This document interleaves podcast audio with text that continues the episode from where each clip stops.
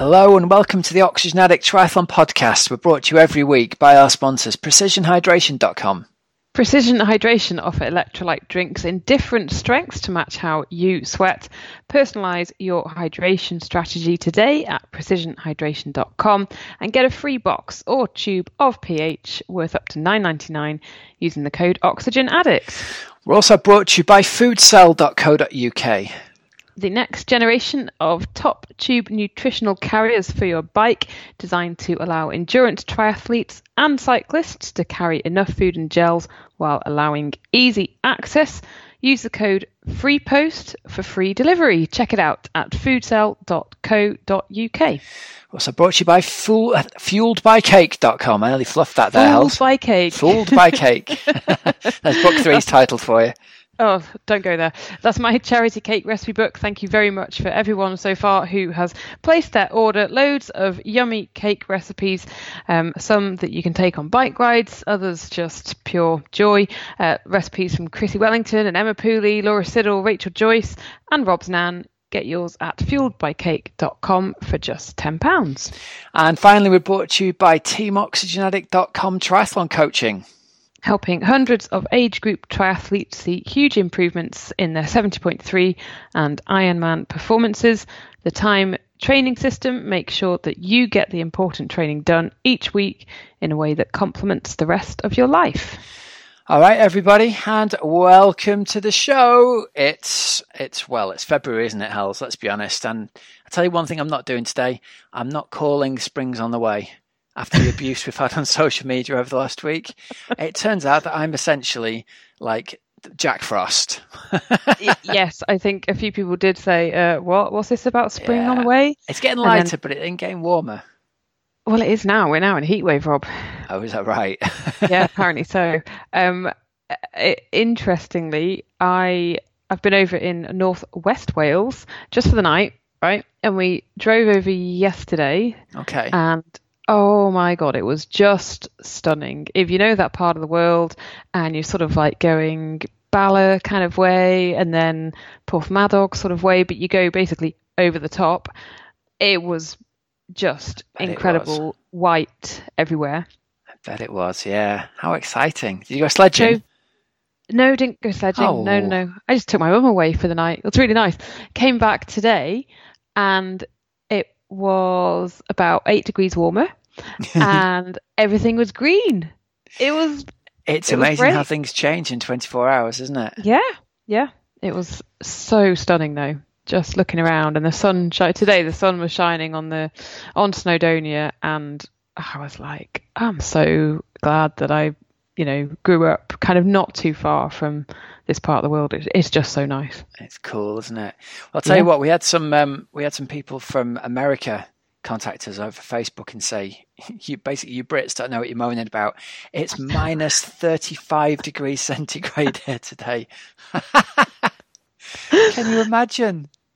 No, no, no. I think we got down to minus 30 when we were out in Canada. And um, yeah, that was, you just did not go outside with things yeah. not covering, with clothing not covering you, basically. So yes, you, you can go outside, obviously, but um, you've got to be prepared very prepared. Like I would not walk out without hand warmers and gloves, and you get everything on before you even walk out the door. Uh, yeah. One, a, listener, Rob, actually, um, Nancy, uh, ordered a copy of Fueled by Cake, and um, I had to go and post it to Canada, right near Niagara Falls, and um, and I sent her a little message saying the guy in the post office when I said, "Oh, this this is going to Canada," was like, "Yeah, good luck with that getting out there because of the big freeze going on."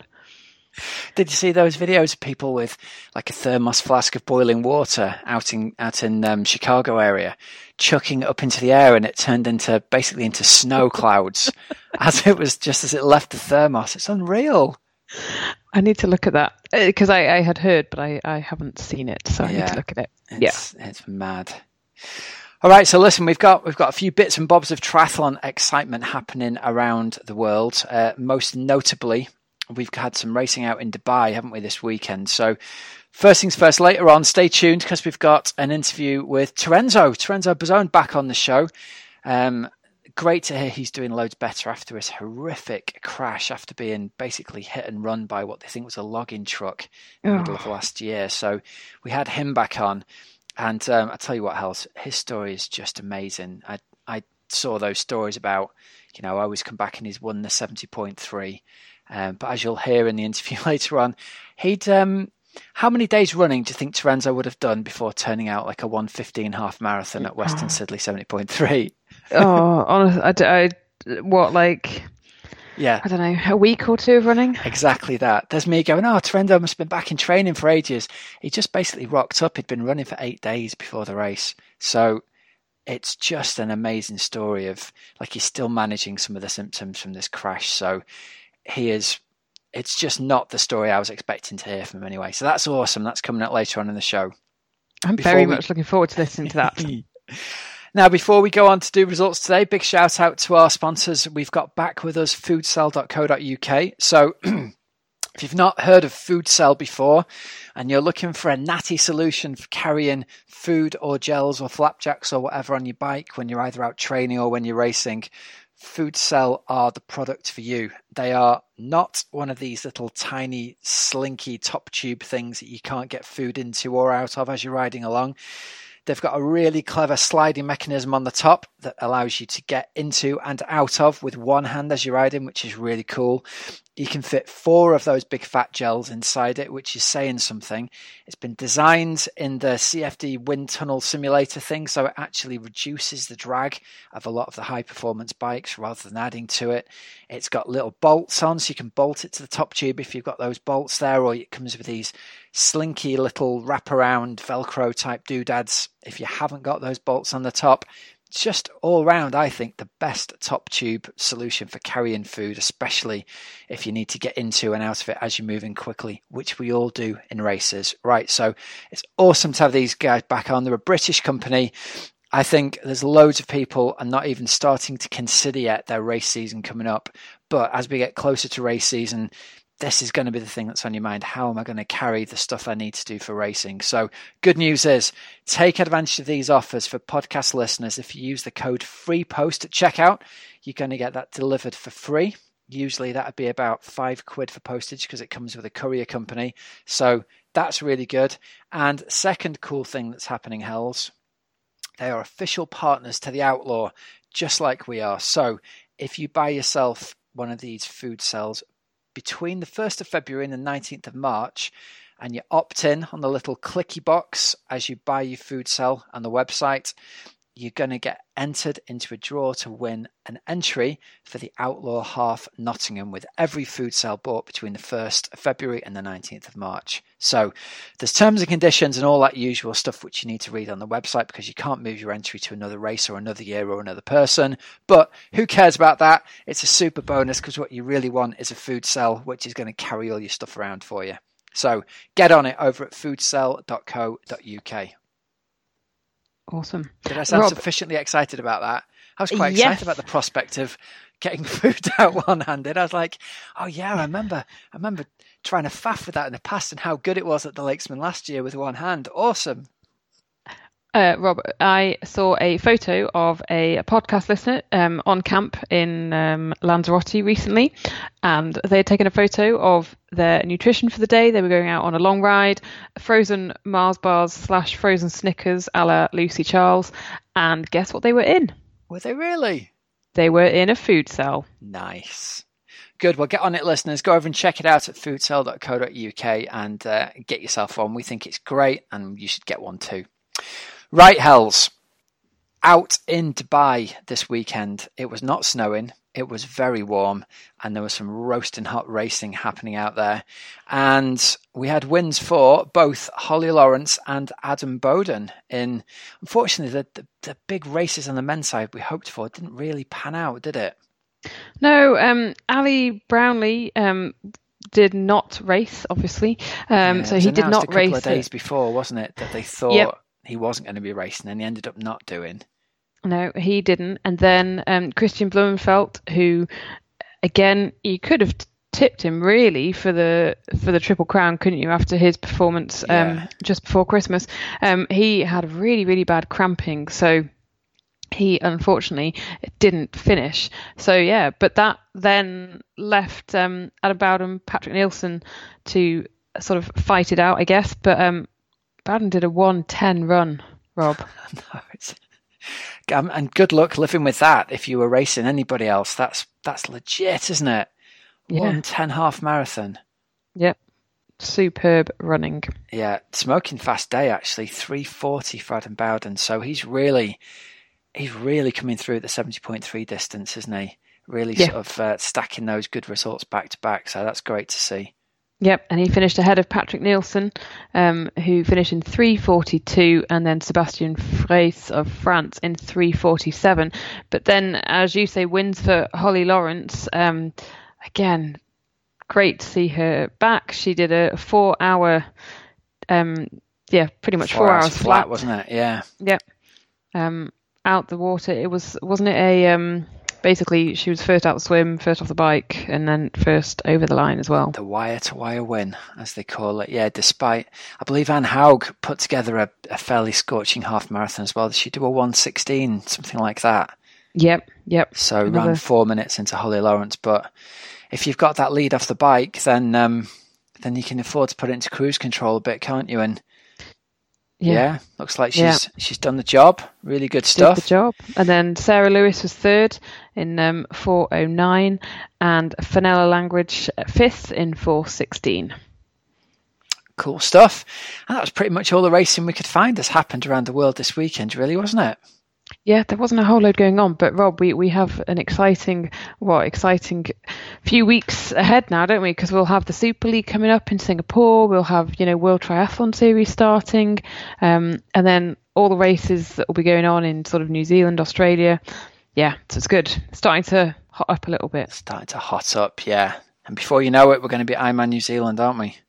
Yes. That must be Great. about four weeks away, mustn't it? Five weeks, well, maybe. There's um, Challenge Wanaka as well. Half yeah. Challenge Wanaka. Oh, yeah. exciting stuff. Yeah, but great. Good, good. Well, that leads us on quite nicely to today's interview with Kiwi Terenzo Bozzone. Our interview of the week is sponsored by our friends over at precisionhydration.com. Now, if you guys haven't been over there yet, check out their website where they've got a free online sweat test where you can get a good lead as to whether you're a particularly heavy or particularly salty sweater by simply answering some questions on their online sweat test there. And if it points towards the fact that you are, you can do an on you can do an in-person sweat test and actually just have a, a relatively quick, totally pain-free sweat test done, and that'll give you the exact concentration and the exact amount of sweat that you lose per per hour, which is really, really good to know. So if you've ever struggled with cramp or you've ever struggled with racing in the heat, Precision Hydration make, I think, the best solution for electrolytes on the market. Uh, really, really good tasting product. It's not really salty like it used to be back in the day. You just mix it in with your energy drinks and away you go, and it's got you completely covered. And you can then get yourself your own personalized strength of electrolyte drinks there. And for listeners, you can use the code Oxygen Addict at checkout to pick up £9.99's worth of free product and give it a try completely risk free, which is awesome. All right, so today's interview, as we mentioned a little bit earlier, Terenzo was one of my favourite interviews from last year. And then when we heard he'd been been hit by this truck and left in a life-threatening condition earlier in the year, I was just heartbroken for the guy. So it was great to get him back on. As I alluded to earlier, the interview didn't go the way I was expecting it to go because I was expecting him to sort of say, "Yeah, it was rough for a while and things are all good again now." But as you're going to hear, that that wasn't quite the case. So without further ado, here we go. Terenzo Bozzone is our interview of the week. Terenzo, welcome back onto the show. It's uh, it's really good to be back talking to you, and it's also really good to hear you're still alive, man. How are you feeling? thanks, Rob. Thanks, thanks for having me back. You um, had us um, worried there, buddy. I tell you, you had us worried for a while. Yeah, yeah, a few people. Uh, glad, glad. Uh, yeah, I'm glad I could put put my wife's worries away. Um, but I think yeah, still every time I jump on the bike, she's uh she's a nervous wreck at the moment. But I'm I'm hoping I was hoping it would have subsided by now, but but we're slowly getting there. Yeah, I reckon. um, well, for people who, who don't know the story, obviously you were you were subjected to a horrific crash in the middle of this summer when you were out training, and from yeah. what I read on the internet, details are still pretty sketchy. But let's talk about that to start with, man. Basically, what happened? You were out training on your bike and you just got caught in a hit and run, essentially, right?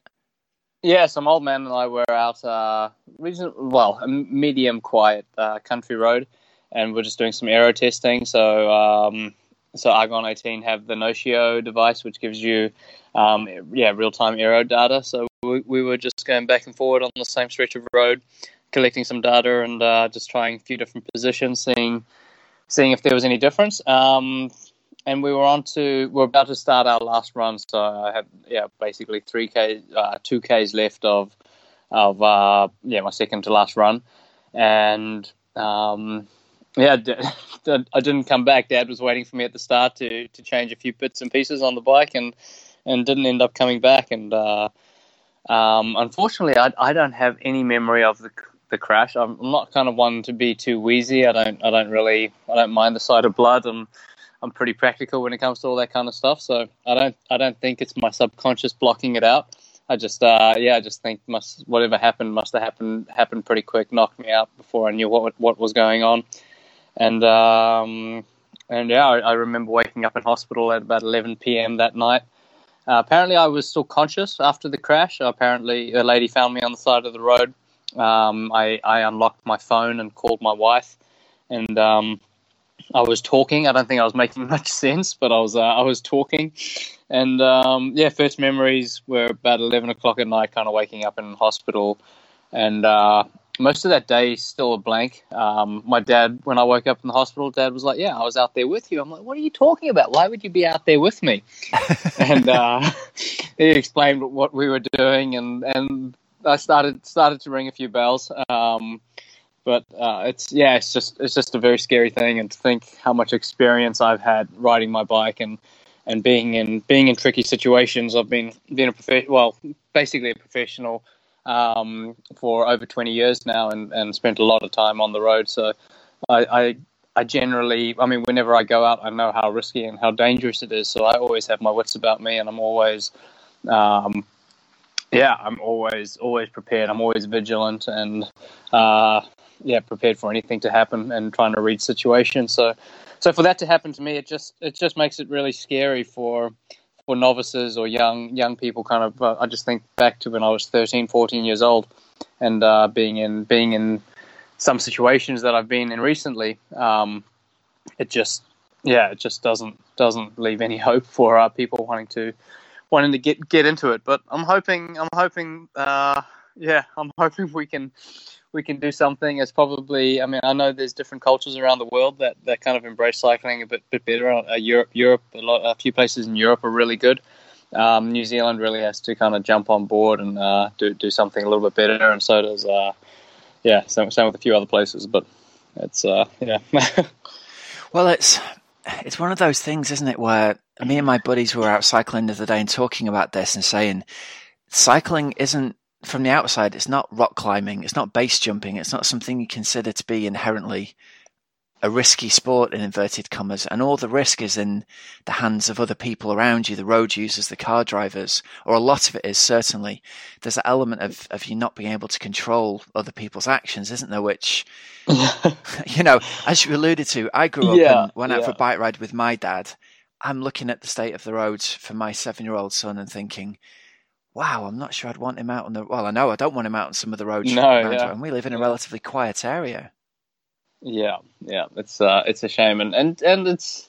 Well, I understand. There's there's cyclists who do things to to piss off motorists, and uh, and vice versa. But I think, um, I mean, there definitely has to be courtesy from from both sides. Yeah. But but the thing that some drivers don't understand is if if they touch you with their car, it could be it could be the end. It's not like you have uh, have a metal box or anything protecting you. Just just a little bit of lycra. Yeah, that that wears down pretty quickly. well, I'm I'm glad you've recovered as well as you have. What was the immediate aftermath of the accident? Then you said you you found yourself woken up in hospital, and we all saw these photos on social media, and you looked you looked in a pretty bad state, mate. To be honest with you. yeah, I was. Uh, my face was getting stitched up, and my wife uh, kept trying to walk into the room to to uh, to help me out or to to hold my hand and stuff, but kept having to having to walk out. She's a little bit little bit queasy when it comes to that stuff. Oh. Um, yeah, apparently it was just like a like a tomato had been split. My that was um, yeah, but half of my cheek was was split open. Um, my yeah my, my whole cheekbone had been um, broken. So it's attached to your head and well attached to your skull in uh, four places, and it had been broken off in all four of those places. So oh, um, they yeah. So I, was, I was at the uh, hosp- uh, Auckland Hospital. That's where they took me straight away. The following day, they, they decided to move me to Middlemore Hospital, which is further, like kind of South Auckland, where they they specialize. They have the facial and plastic surgery um, special special team. And um, and when I got there, they actually decided that they would just wait for the concussion symptoms to, well, the the, the swelling in the brain to uh, just subside a little bit before they, they put me under general to fix fix my cheekbone. Okay, and yeah. then in terms of it almost it almost seems irrelevant doesn't it to then go on to talk about racing when you're just kind of glad to have survived something as horrific as this but obviously you mentioned you know you had these these injuries to your face but you also had i think you had a busted up hand your leg was smashed up pretty good as well but then almost yeah, immediately yeah, you're on so. social media talking about getting back into training and we're like how's that work uh, yeah, it, yeah, broken hand, um, a few other holes here and there. Uh, my Achilles flared up pretty bad, which which didn't settle down. Which which in hindsight may have been just my body's way of, of slowing down my progression in order yeah. to for the for the head injury to to subside a little bit more. Um, but I, I mean, uh, I I kind of said to myself straight away, I'm, I'm uh, I, I, need something to move forward to, and I set my sights back on Kona. And I, I mean, the year had been going great. I'd done a done a really good build up previous to that over in Hawaii. Uh, my numbers were, were looking better than ever, and uh, I was just really looking forward to to going to Kona and trying to trying to work on uh, improving my my sixth place from 2017. And so I set that as a goal. Um, really helped me get out of bed every morning and, and just keep moving forward or moving in the right direction with my uh, little bit of exercise that I could do. Um, the, I, I, was actually in seeing um, the, a, con- a, concussion specialist. Uh, I think three or four days after the accident, who did a product like a, a test on the wind trainer. Just looked at my numbers, um, and we kind of went from there. They they have like yeah a test where they they look at um, I guess how the concussion symptoms progress and at what wattage that is and then they give you give you a training program off there. So you're so you're actually out, you're actually doing 30 to 40 minutes of exercise a day, uh, lower intensity that that doesn't bring on the concussion symptoms, but apparently that that little bit of intensity actually helps helps with the brain healing. Um, oh, wow. So so letting, letting letting me loose and doing a little bit of little bit of exercise, I. Uh, yeah, I kind of I, that that was that was all I needed to kind of uh, kickstart the motor again and and feel like I could be back on top of the world. But um, I kept I kept trying. Um, the headaches were still kind of prevalent and coming and going uh, right up until the uh, basically early October. Um, I wasn't actually back running on the road until mid November, and um, yeah, so it was yeah Kona was uh, definitely not meant to be, but I did put everything in that basket of trying trying to get there. I actually went there uh, with my coach and training buddy and physio for two weeks in September for a little training camp. Um, and that was yeah, that was that was kind of a yeah big eye opener as to things that probably probably wouldn't be happening uh, within the next next few weeks after that. But I still uh, yeah um, I mean making that decision was really hard, yeah. but it was it was definitely the right decision to make and. I was really happy when I, when I when I actually managed to keep progressing through October, November, and uh, and get a couple of results on the board before the end of the year.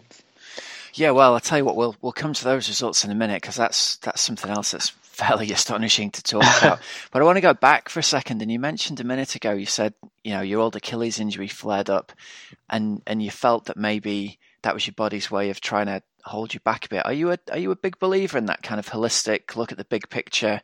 Maybe maybe your body's got a bit of wisdom to tell you what's going on in hindsight after this accident. Yeah, for sure. I'm I'm definitely a big believer of uh, of fate and everything happening for a reason. Um, and yeah, I mean, while while the Achilles was was very very very frustrating. Um, like I said, the headaches were still there, and and I could I could take something from the end of the day. Like at the end of the day, I could say to myself, I'm doing everything I can to to progress this as quickly as I can. Um, yeah. If it's if it's not going to happen, it's not going to happen. But I'm uh, and I'm and I'm very fortunate to be in the situation I I am in. I'm very fortunate to be alive. I'm very fortunate to have a wife and a family that love me. I'm very fortunate to have two healthy kids, and and there were there's yeah there's there's a lot of positives, and and it's just that that kind of kept things in perspective, and uh, yeah, kept me optimistic moving forward you sound like an incredibly positive character. And it's it's easy to say all this stuff, but it sounds like you genuinely mean you like this is what you read in a in a book about positive thinking, isn't it? List all the, list all the positive things that go on in your life. And I'm thinking, God, man, this dude's just been hit by a truck when he was in the form of his life. That's thanks, Rob. Yeah.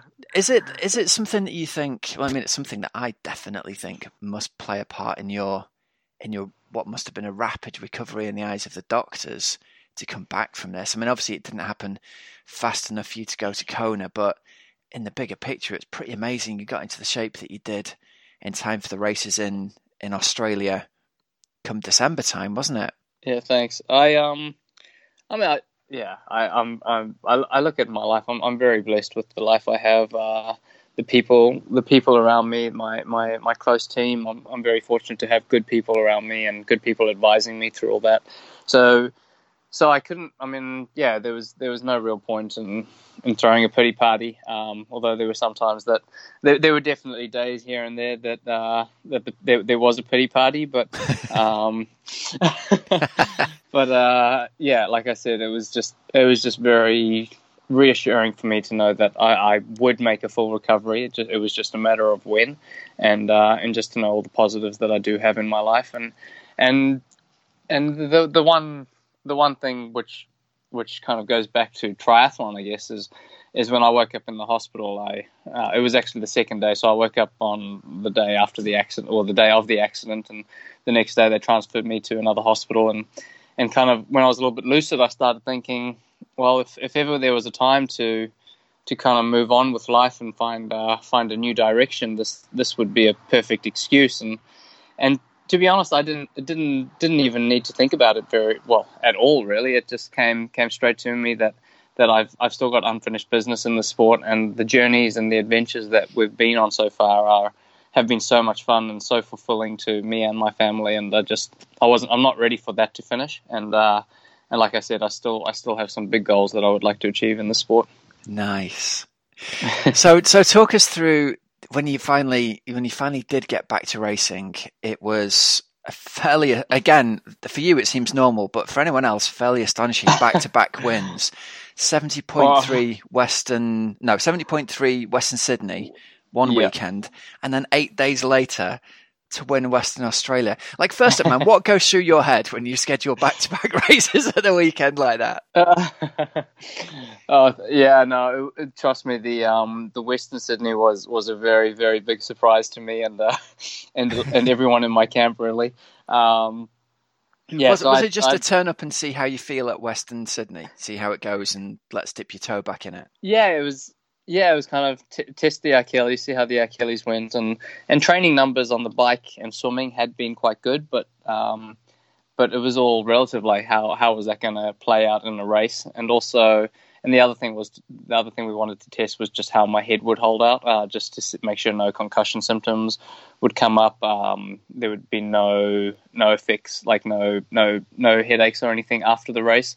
Um, so I wanted to get that done in a half Ironman uh, before I kind of tackled a full Ironman, and and I really did want to finish the season with with a full Ironman. Um, and unfortunately, I, I only got back running on the road about uh, two weeks before um, Western Sydney. So I was stuck on the AlterG until then. The Achilles kind of wouldn't. It was progressing well, but just not fast enough. And and uh, yeah, so by the time I was on the road, it gave me one one good week of uh, running on the road and one one week of tapering.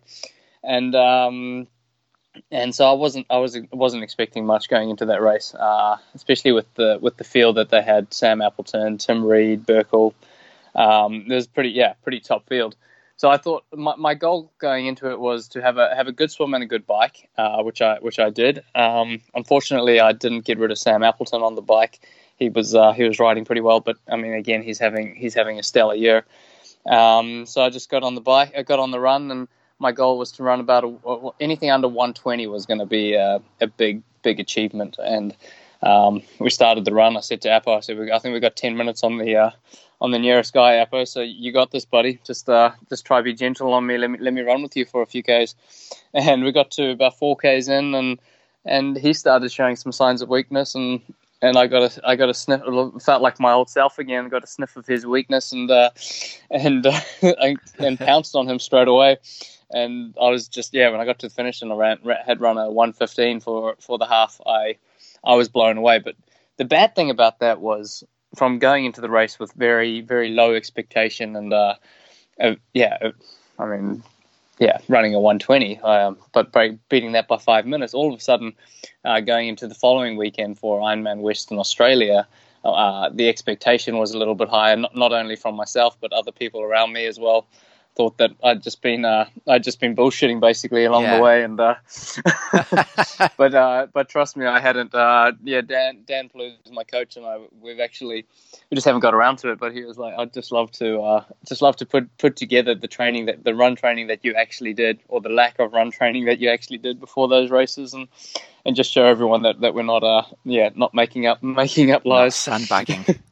yeah, not sandbagging, but uh yeah, like I mean, and then yeah, going into to Western, um, yeah, Western Australia the following weekend, I was fortunate I had my physio there with me, and uh, I just had to had to keep talking it down. I'm like, I, I said to him the day before we were driving in to, drop the bike off, and I'm like, hey man, it's uh, I'm really struggling here. I'm putting all this all this pressure and expectation on myself after last weekend, and and I, I'm I'm just thankful to be here. I'm thankful to be doing this. And he's like, yeah, hell yeah, it's just it's going to be it's to be interesting tomorrow. It's going to be yeah what it is, but uh, yeah, it's just good to be here and it's good to be here with you and, and just having his uh, I guess lack his lack of expectation on me and his uh, yeah his perspective of things and just just wanting to to be there to support me to to get to the finish line.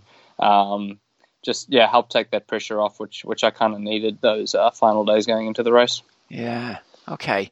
And then for the, for the listeners who don't know, you, your race at Western Australia was only a couple of minutes slower than your course record that you set there. Did you go eight, eight 50, sorry seven fifty six this year, and the yeah. course record was seven fifty two or something like that. So yeah, I mean, talk about talk about. I mean, you say you go in with no expectations, and you know clearly you're really really low on run training in general and run volume and all of that. So how did the race play out? And I remember Cam Wurf was racing, wasn't he, and set a course record on the bike. Yep, yep, yep. So Cam, Cam was there, and it was it was uh, it was going to be exciting racing him. I thought I thought when he came past, I would be able to hang with him for a few k's. Um, yeah, I, going into I I'm not going to hide anything. Going going into both Western Sydney and Western Australia, I knew my biking and like the numbers that I was putting out in training were, were pretty good in the biking and the swimming. Um, and and that was yeah that that was that. So Western Western Australia, I I uh, I I had a really good swim. I managed to push the pace really hard and uh, get a little bit of a gap on the group. So I came out the water a minute ahead of the group, which is pretty foreign for me. I'm never never a swim leader. I'm always kind of that front pack or or thereabouts. Um, but yeah, to be able to, to get away was was uh, quite a big step up for me.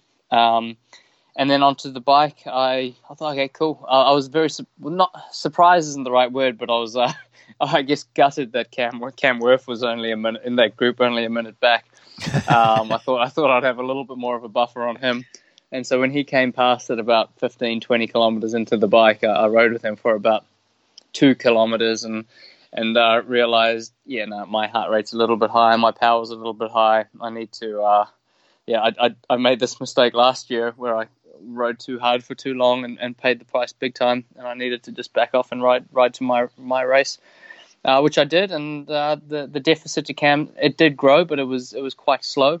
Um, yeah, he slowly edged away from me. I think by the end of the bike, he was around four minutes up on me, and that was again a pretty pretty good achievement to be that close to Cam Wurf off the bike. Was uh, yeah, yeah, it was definitely another another big tick. And uh, and then the unknown was the run, and we started the run and I thought I was running quite well until I um I, kept, I got a few splits along the way and saw Cam Wurf was actually running better than me, and his uh, his his gap was growing, and and at that point I.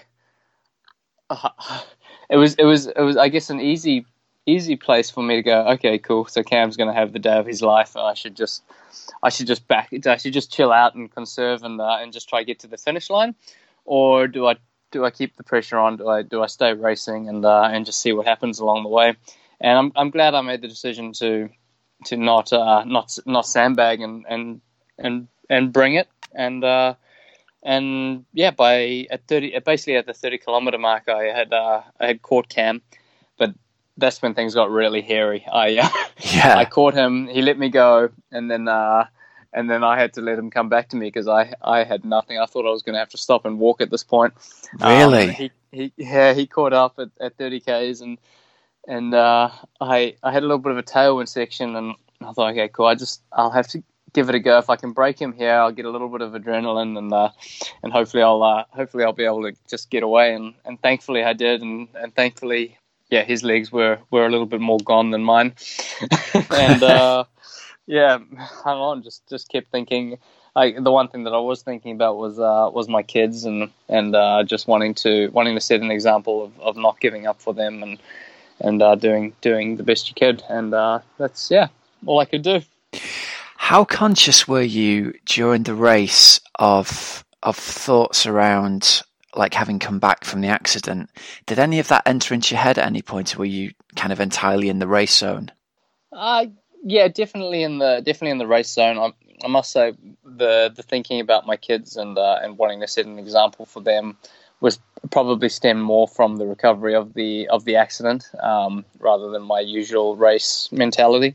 Yeah. Um, so that's yeah, that, that part of it did did play play into it a little bit. Um, but yeah, the, I guess the the weekend the weekend previous in the half Ironman took took all that uh, all that that doubt and um, the doubt, excitement the, of of racing my first race race back. Uh, all that stuff that all those thoughts that were going through your head of uh, of of the accident and and the comeback. Yeah. Um, the race the weekend before kind of took all that all that out of uh, out of my head. And I guess it's easy for us. It's you know I was sitting here reading articles about you online, and, and you come back, you win the seventy point three, and, and the assumption is, oh, he's back, he's made a full recovery. but it's it's interesting to hear you then talk and sort of say you were still monitoring like the headaches, you were still checking out what effect it would have on you in terms of, you know, the sort of the ongoing symptoms of the concussion. Did that stay with you then for for a really long time? The having to manage that, checking in on whether you you had got symptoms still of the of the concussion in particular. Yeah, I still actually have to monitor it a little bit and, and just be careful with, with certain things. Um, wow. Uh, yeah, drinking I love I love a beer, especially down down here. It's summer at the moment, so so I love a beer. But as soon as I kind of go go a beer and a wine, uh, little bit of a headache comes on. Oh, okay. Um, so just need to need to just be careful in, in that department. I find um, diet has a little bit of an effect. So if I'm having uh, yeah, as long as I keep eating clean and healthy, uh, I seem to operate and, and, function a little bit better. Um, if I don't, then then things just start getting a little bit hazy.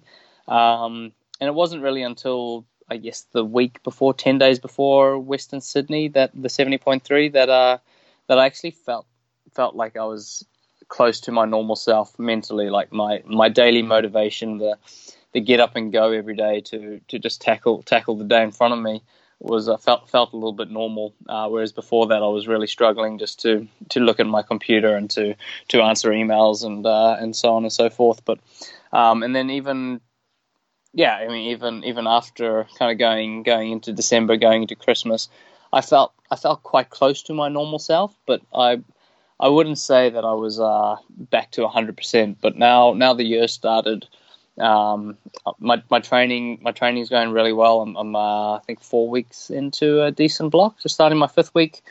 Fifth weekend back to training and uh, recovery seems to be happening quite quickly. So back back to normal on the on the recovery side. Uh, the head seems to be operating quite well. Motivation seems to be good. So, so I, yeah, I think if I'm not 100%, I'm, I'm pretty close to it. Brilliant, man. Yeah. Now, you, you mentioned there sort of, you, you're obviously really sensitive right now to if you have a, a couple of beers, something flares up. If you eat outside of the norms of being really clean, something flares up. I think that'd be really interesting to talk about for the listeners in terms of obviously you're extremely in tune with your body, and probably us as normal age groupers are not. what what are some of the things that you notice when first up, like define what eating clean for you means? What what would the, the, the sort of the perfect diet be, and then how do you veer away from that, and what what effects do you feel? Um, so I get uh, uh, yes, there's something called the human interference factor. So so food that's that's modified or or a lot of stuff's gone into um, that's not just pure clean clean basic food. Um, I like that the that human has, interference has, factor. um, yeah, so I'm not. Yeah, so just just uh, just just kind of clean food, um, covering covering a good, healthy, balanced diet works really well for me. Um, yeah, so try, I, hey, don't get me wrong. I'm, I'm the first to admit that, that I do crack. I do like a beer. I do like candy. I do have a, a bit of a sweet tooth. Uh, licorice is my, my probably my go-to, but uh, cho- chocolate biscuits are also also a weakness. um, and yeah, th- those things. If I if I if I, I find if I do crack and kind of have uh, indulged a little bit too much on, on that side of things, it um it does come back and bite me in the butt. Interesting. and so finally, just to wrap this up, Terenzo, how is the rest of the year going to play out for you in terms of race plans and and your ultimate goal, presumably building towards Kona 2019? Yeah, yeah, Kona. Basically, everything's revolved around Kona this year. So, so uh, last year, last year I really wanted to get in the top five, um, improve on my sixth place from 2017. Uh, this year, I guess, yeah, top five, top top three would be would be awesome um, working towards getting on the top of the podium there. So we Dan and I had a had a pretty good pretty good plan in place last year. Obviously worked really well for him because he yeah uh, didn't it huh yeah he ended up um yeah crack, cracking the, the age group world record winning the age groupers by by uh, yeah a good ten minutes or so. Um, so we we did uh, yeah we did a couple of Kona camps which which seemed to work really well for him. So we'll we'll run a similar kind of plan on that front. Uh, race wise, I'll do Ironman New Zealand, uh, which is in the beginning of March, about five weeks away. And um, following that, uh, the ITU Long Distance World Champs, which are in Spain in May. That's oh, uh, yeah. kind of been something that's been at the back of my mind for a few years, and and I'd just really like to go after that. The timing of it works quite well. It means uh, means don't have doesn't really interfere with my Kona preparation, and then uh, there'll just be yeah a few seventy point threes put in there along the way. And all right, last question then. Having seen how fast your coach Dan Plews went at Kona this year, did you have a moment where you sat there and thought, "I'm going to run the numbers and have a think what I think I could have done"? Uh, yeah, there, there would. There's, I've, there's, I've been going back and forward between two thoughts. There's, there's that thought. It's like, holy shit, he went, he went quick. I'm, I definitely run a little bit quicker than him. Yeah. I don't know how much. And what, what did he run? He ran. Do, uh, he ran a two fifty one. Was it? Two fifty or two fifty one. Yeah. But yeah, and then and then there's the side that goes, oh shit, would have been embarrassing if Dan ran quicker than me. hey, well, Dan ran quicker than just about everybody apart from four pros, didn't he? So there'd have been no yeah, shame yeah, there. Yeah. it's good he's raising your game though. He, yeah, he is. He's, he's a great guy to work with. He's, he's a good friend. Um, we've yeah we've had a lot of fun along the way, and uh, hopefully hopefully the journey has a lot lot more exciting stuff ahead of us. Well, exactly. Hopefully, the journey does have a lot more in store for you, man. Listen, thank you so much for taking the time to come on and talk to us. I'm so glad to hear that you've you've bounced back as well as you have, and it's almost like Terenzo 2.0 from now on. There's there's there's no pressure, and every day is a every day is a bonus, isn't it? It is. Cheers, Rob. Yeah, good to good to be on again, and uh, yeah, great, great that we were able to catch up. Well, pencil us in for after Kona. We want to, we want to hear the story of the podium there, man. Love it, love it. We'll do. So it's it was crazy to hear Hells that the poor guy was still struggling with like random headaches, and if he pushed too hard in training, he'd get these really bad headaches, and sort of managing that long term sort of long term after effects of being horribly concussed and having his face operated on. So to have those results at 70.3 Western, uh, 70.3 West Sydney and then Western Australia, the full Ironman was, was totally amazing, especially given how hard he had to race to catch Cam Wurf in the marathon at, at uh, Western Australia. It's just an amazing comeback story. It reminds me a little bit of um, of James Cracknell exactly what I was thinking as I was listening to him. Yeah. Yeah, it does remind me a little bit that he had um, he had a really bad accident, didn't he, when he was doing uh, basically it, the same thing happened, wasn't it? As he yeah, was doing exactly. race across America, exactly. got hit from behind. Yep. I think he got hit by the wing mirror of a truck, didn't he? Yeah, and he he said that you know his it's sort of like it was, but it was a brain injury effectively, mm. and his even his personality changed a little bit because mm. of it. Yeah, quite considerably um, for a while, I think, yeah. if I remember correctly. Yeah, yeah, yeah, yeah. So he reminded me a bit of that, but oh, to you know to have come back and had the results that Terenzo's had, it's really really happy for him. You know. Yeah, yeah, and I love that. You know, talking about the thing that motivates him is just want is just wanting his kids to be proud of him, and that really made me choke up. I was just thinking, wow, after coming back from this life, basically life threatening injury, to have that be the that be the driving force as you're chasing down Cam Wurf, I just think and he's such a nice guy as well. He really is. He's. Mm. i I would really, really love to see him get on the top of the podium at Kona, just because he is genuinely one of those really nice guys that you meet every now and again. So yeah, yeah. And I bet his. You know, everyone sort of has a like a favorite when, when it. No, no, no. I was going to say. Well, clearly we know mine's the uh, Norwegian, but um, I was going to say. I was going to say more when you're going through a really rubbish patch in a race and you or even in training you know if you're struggling and you have to really go back to why are you doing this you know? Mm. and that's it's an important thing to be able to think about that actually what why are you doing this? Why'd you do it? You know? Yeah. And yeah. for him if that's to try to he wants to make his children proud well, he can always think of that, can't he? Yeah, it's a pretty cool reason to be doing it. Yeah, definitely. I love it. Okay, so we're going to jump into uh, a bit of Coach's Couch now. We had a question in our Facebook group from Mickey Davis a couple of weeks ago that I thought would make make quite a nice one for this time of year because although it's a while away yet, I think from judging by a lot of the things written in the Facebook group, it's something that's on people's minds quite a lot. So if you want to read out the question, Hells. Yep. So Mickey Davis um, asked this question How many days out should I do my last long run before a 70.3? So the first thing is, Hells, I thought it was really interesting that, like I said, people are thinking this far ahead. You know, it's, I think, May or June time when most people are going to be doing their first 70.3s of the season if they're up here in, in the western uh, northern hemisphere western hemisphere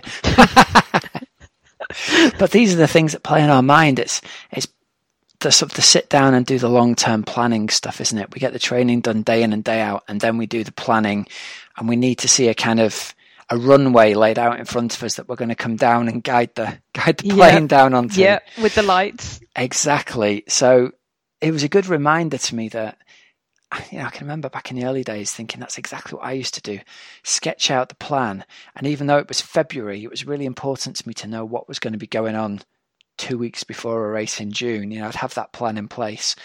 Yeah. So, what I thought I'd do is I'll, I'll talk through Mickey rather than just the last long run, kind of the three weeks out before the half Ironman or the 70.3, if you like, to talk you through the kind of things I would have an athlete do. So, first up, to answer the question, I'd have you do your last long run three weeks out before your 70.3. So that would either be on the weekend or um, a lot of athletes like to separate the long run and the long ride out if they've got time in the week. So with a lot of the athletes I coach, I'll have them do the long run on the Thursday and then the long ride on the Saturday, just so then you're running on fresh legs and you're riding on fresh legs rather than you know, at that time of year, you're either going to have to do your long run on Saturday, meaning your legs are tired for the Sunday bike ride, or, you know, worse, vice versa, do you end up doing your long run the day after the long bike ride. So we're trying to minimize that risk of injury and, and niggles effectively three weeks out. So I'd have you do that last long run on the Wednesday or Thursday, three weeks out, and I'd have it be about two hours long. Doesn't have to be at goal race pace, just make it nice, steady e pace type running as a 9 1, but get yourself on your feet for about two hours, about that distance out, and you've got time then to freshen up before your race. And then two weeks out before the race, I'd have you do the race simulation weekend, where typically you're going to do a ride building up to 70.3. You'll do a ride of about maybe a little bit shorter than the duration you're expecting to be out there on race day 70.3. So if you're expecting to be out for, say, three hours in your race, do sort of two and a half hours or two hours 45 as a race simulation ride on the Saturday, followed by a 45 minute run off the bike. And then you'll do a long run on the Sunday. So this is one of the only times I give an athlete a long run the day after a long ride and that run will be of about 75 minutes on day two of the weekend. So, effectively, over that weekend, you've done 45 minutes on the Saturday, 75 minutes on the Sunday. So, it's about two hours of running again, but split it over the weekend. And ideally, do that long run very first thing Sunday morning. So, if you are still a little bit fatigued, great. You're simulating the back half of your run there to build confidence for the big event. And then one week out from your race, I'll have you do just a 45 minute run, and 30 minutes of that is going to be at your goal race pace. So you'll have a good feel by that point what your sort of 70.3 race pace is going to be. So try and do that for 30 minute continuous block. And that just makes a nice little sort of leg waker upper a week out before the race. Because don't forget, although I'm saying race pace, it's not you know, 70.3 race pace is inverted commas not that fast compared to how fast you can actually run. So that 30 minute main set there will make a good a good chunk of running there that'll give you confidence for your goal race. And if you've got absolutely no idea about how fast you're going to be running in your goal 70.3, a good guide pace is to use the pace calculator that we've got on the website oxygenaddict.com and on the Daniels pace tables there, it's the M pace, which he describes as marathon race pace. That's actually a pretty good guide to 70.3 goal race pace. Um, and I know there's people thinking, well, I'm hoping I can run faster than my goal marathon pace in the 70.3. The Daniels pace predictor tends to give a very optimistic view of how fast somebody, how fast someone can run a marathon is what I'll say. So it, it tends to be about right on the money. So that if you do pace your race right on race day, that M pace will be a good, sustainable target. It won't feel particularly hard at first, but you know, come the eight or nine mile point, it's going to be a going to be a bit chewy to try and maintain that. So you're thinking, where is that finish line? yeah, exactly so anyway, Mickey, if you're, you're interested in learning more, pop over. If you go to the show notes, there's a link there to uh, the webinar that I do that talks you through training for 70.3 and Ironman and about how the time training system can help you. Uh, just click on the link and it'll take you to the webinar. You can watch that straight away and you click on it, or you can schedule a time to suit you to watch it. So, uh, yeah, check that out. There's a link in the show notes. It's exciting, Rob. I think having all the um, you know, race. It is, isn't people. it? Yeah, it's, it's it is exciting. I'm getting excited for people who are going to be, you know, doing lots of exciting races this this summer. Um, yeah, it's good to have a goal. I was out on my mountain bike the other day, trying to learn to go down training steep hills without falling off. training for the big thing. You can't call it training. It's me at the top of a hill looking at steep berms, going, "Okay, don't fall off, don't fall off, don't fall off." I'm the world's worst nice. bike handler, Hells, I tell you. Oh, honestly. yeah, but you, practice, no? That's exactly it, yeah. Practice. That's exactly it. That's what I keep telling myself. I can't get a lot faster, but I can acquire the skill to get downhill faster and certainly downhill faster while staying on the bike.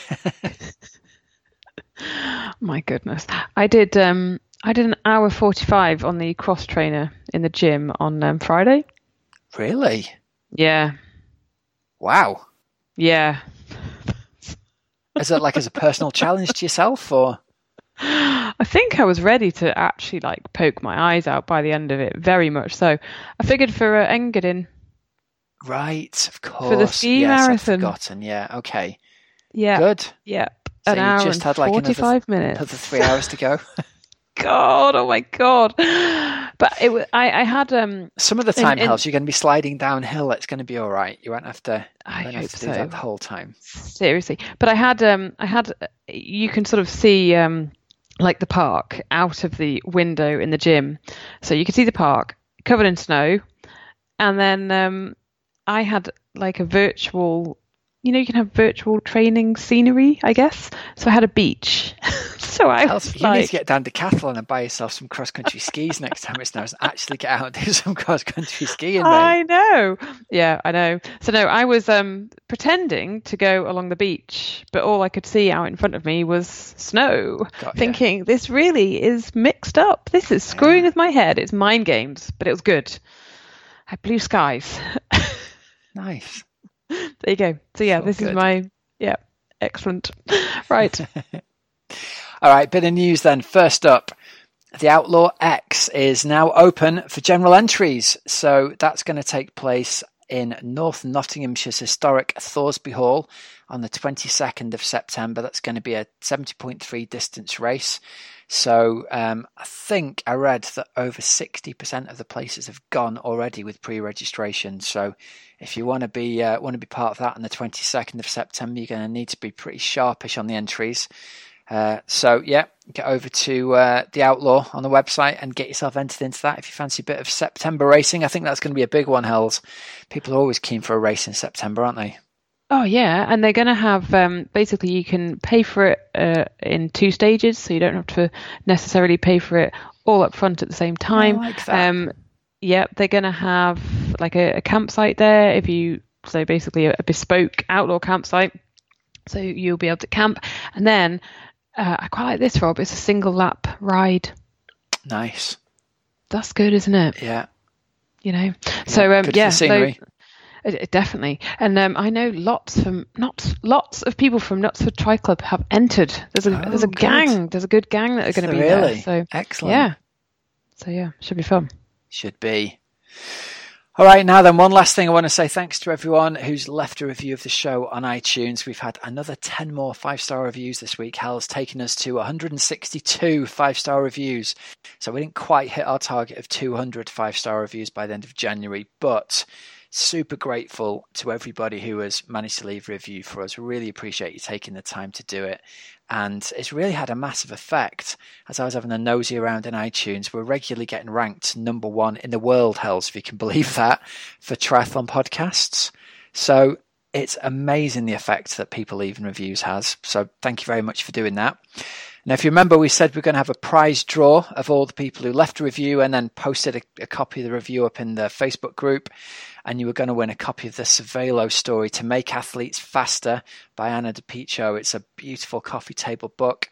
Uh, and I did the prize draw earlier on today. Hells did the old names into a hat and shuffled around, and the winner is little drum roll. The winner is Jeff Partridge. Congratulations, Jeff. Congratulations, Jeff. We'll be in contact over uh, over Facebook to get your address and post that over to you. And thanks very much to everyone who's left that review. And if anyone else hasn't had a chance yet and you'd still like to, we would really, really appreciate it. That pretty much brings us to the end of the show, doesn't it, Hells? Yes, it does. Next week we're going to have a, a special show, um, so listen out for that one as well on uh, on the menopause. Good stuff. And just a final thank you to our sponsors, precisionhydration.com. Use the code Oxygen Addict for 9.99's free product. Foodcell.co.uk. Use the code FreePost to get it delivered free. And also fuelbycake.com and teamoxygenaddict.com as well. So yeah, until next week, everybody. Have yourselves a fantastic training and racing week. I hope you've enjoyed today's show and I hope you've taken a bit of uh, bit of extra motivation from listening to Terenzo's story today. We'll be back next week with our special edition. So until then, I'm Coach Rob Wilby. I'm Helen Murray. And you've been listening to the Oxygen Addict Triathlon podcast. Have a great week, everybody. We'll speak to you again soon. Cheers now. See ya.